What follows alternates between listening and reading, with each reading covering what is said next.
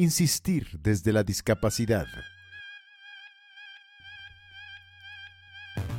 Voces Necias. Segunda temporada. La ciencia no necesita explicar cómo sobrevivir en nuestra condición, sino explorar cómo vivir en divergencia.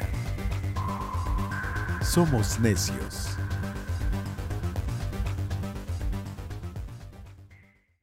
Hola mi gente hermosa, espero se encuentren excelente. Un gusto para mí volverlos a saludar en esta nueva temporada de su programa Voces Necias, dedicada a la ciencia y la tecnología. En este podcast, en lugar de hablar de lo que no se tiene para las personas con discapacidad, yo hablaría más bien de lo que sí se tiene y me enfocaré a los avances científicos que se tienen para el tratamiento de personas con discapacidad. Para ser precisa, me enfocaré en el uso terapéutico que se le da a los animales.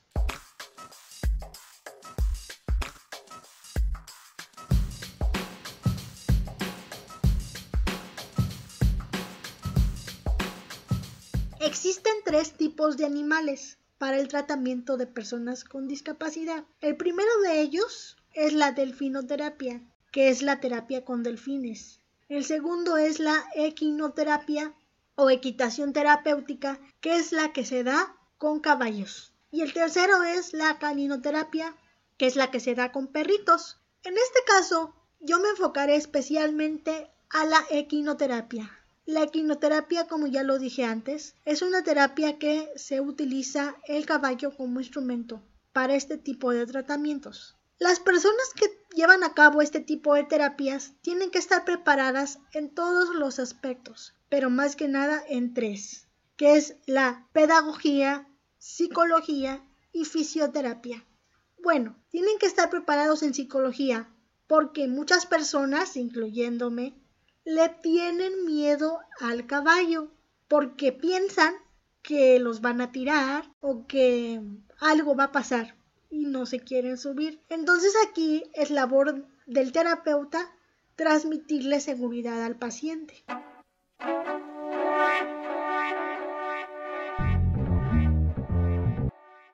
En pedagogía, porque siempre esta terapia se lleva a cabo también con niños de diferentes edades. Entonces, con los niños se utiliza diferentes técnicas, como es el juego, para poder llevar a cabo este tipo de terapias.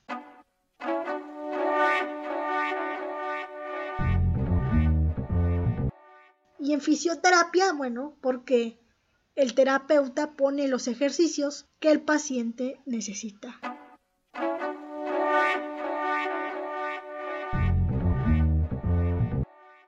Cabe mencionar que antes de realizar este tipo de terapias, primero las personas que la practican tienen que hacer una evaluación para saber cómo van a enfocar el tratamiento y para saber qué tipo de terapia necesita el paciente, porque cada paciente necesita una terapia diferente de acuerdo a su discapacidad. Este tipo de terapia está recomendado para todo tipo de discapacidad y a continuación les platicaré los beneficios que tiene este tipo de terapias y por qué es recomendable.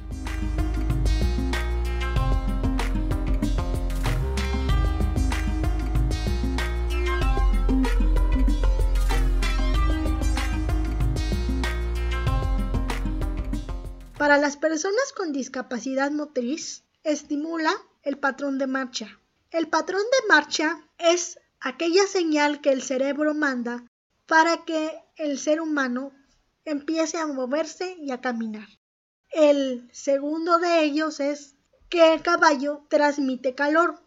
Yo creo que todos nosotros en algún momento de nuestra vida hemos utilizado las compresas para poder relajar algún músculo cuando nos duele algo o cuando estamos por iniciar nuestra rehabilitación. Este calor que transmite las compresas, el caballo lo transmite de forma natural. Y es muy importante. ¿Por qué? Porque ayuda a estimular los músculos. Las personas con espasticidad, al momento de subirse al caballo, relajan los músculos los van relajando poco a poco, poco a poco, poco a poco, hasta que pueden lograr sus movimientos. Para las personas que no saben qué es espasticidad, bueno, la espasticidad es cuando el cuerpo de la persona se pone completamente duro y ya no hay manera de realizarle movimientos de ningún tipo. Bueno, el caballo ayuda a controlar o más bien a quitar la espasticidad.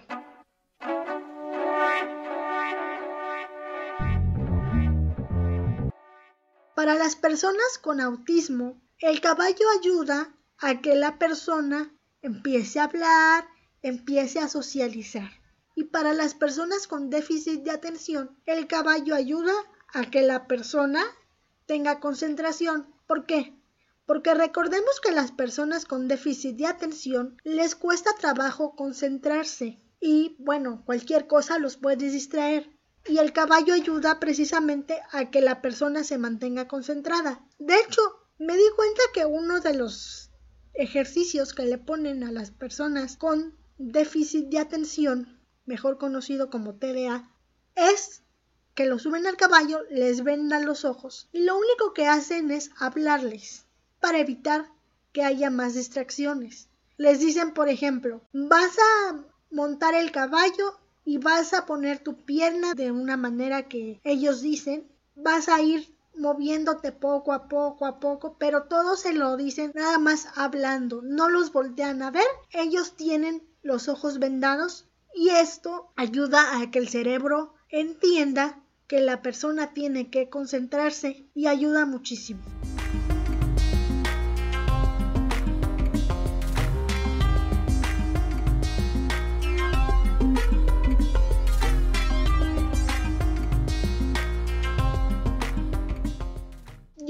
Quiero contar una experiencia que he tenido con este tipo de animalitos que son maravillosos. Mi mamá me cuenta que a los dos años yo llevé este tipo de terapia y que al principio yo le tenía miedo al caballo.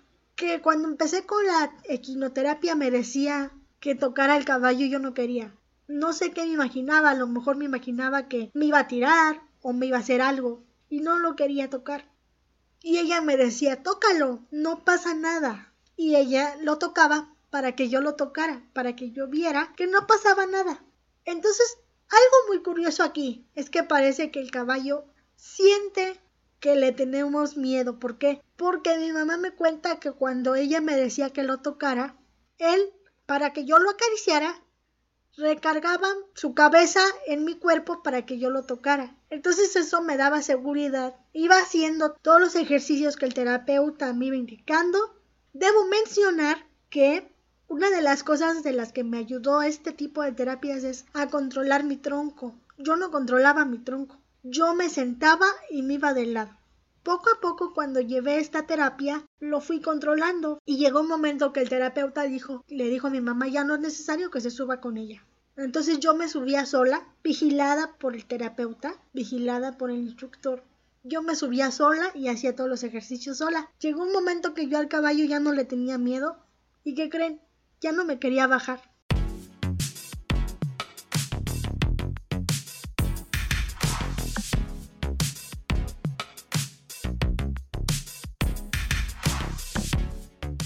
Algo que yo les quiero decir es que no se pierdan la oportunidad de llevar a cabo esta experiencia.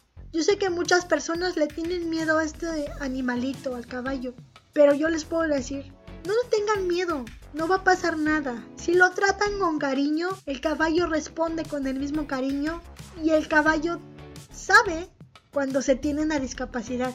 Lo sabe perfectamente. Los caballitos son muy inteligentes y saben perfectamente la persona que lo está montando. Entonces no tengan miedo, vivan esta experiencia, dense la oportunidad de tocarlo, dense la oportunidad de interactuar con él y van a ver que ya después no se van a querer bajar del caballo. Muchos de ustedes se preguntarán, ¿y cómo es que una persona con discapacidad puede interactuar con el caballo? Bueno, echan al caballo cuando la persona no se puede subir, lo echan ya que el caballo está echado, montan a la persona y posteriormente le dicen que se puede levantar. Cuando ya el caballo se puede levantar, se va levantando despacio hasta quedar completamente de pie y tú ya quedas arriba del caballo. Entonces puedes disfrutar de esta experiencia.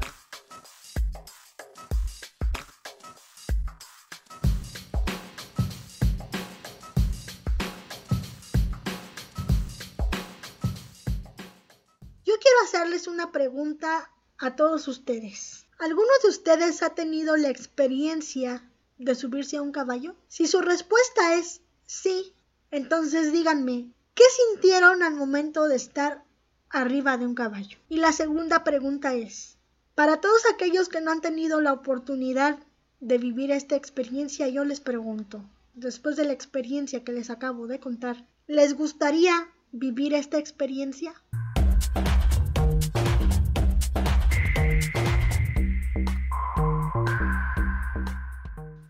Increíble cómo la ciencia ha encontrado los beneficios que te puede dar un animalito, pero muchas veces el ser humano los trata mal, pero no debería ser así. Los animalitos son parte de la familia y por lo tanto debemos tratarlos como tal, porque no sabemos los beneficios que nos puede traer estar cerca de un animal.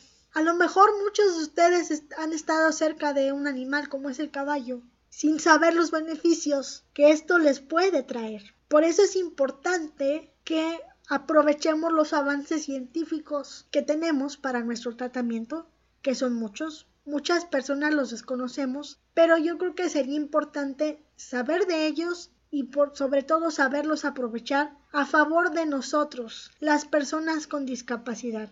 En conclusión, lo único que les diría es que se den la oportunidad de tener este tipo de experiencias porque no saben el buen sabor de boca que se pueden llevar al momento de tenerlas. Yo los saludo con gusto, esperando que este podcast les haya gustado. Y ya saben, para interactuar con nosotros, nos pueden seguir en las siguientes redes sociales. En Facebook estamos como Voces Necias. En Twitter estamos como arroba Y en Instagram estamos como arroba voces-necias. Esperamos sus comentarios.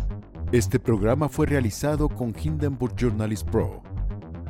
Voz institucional, Eduardo Monsalvo. Un proyecto de la Pirinola Asociación Civil apoyado por la UAM Xochimilco a través del área de investigación, comunicación transdisciplinaria en la convergencia de medios.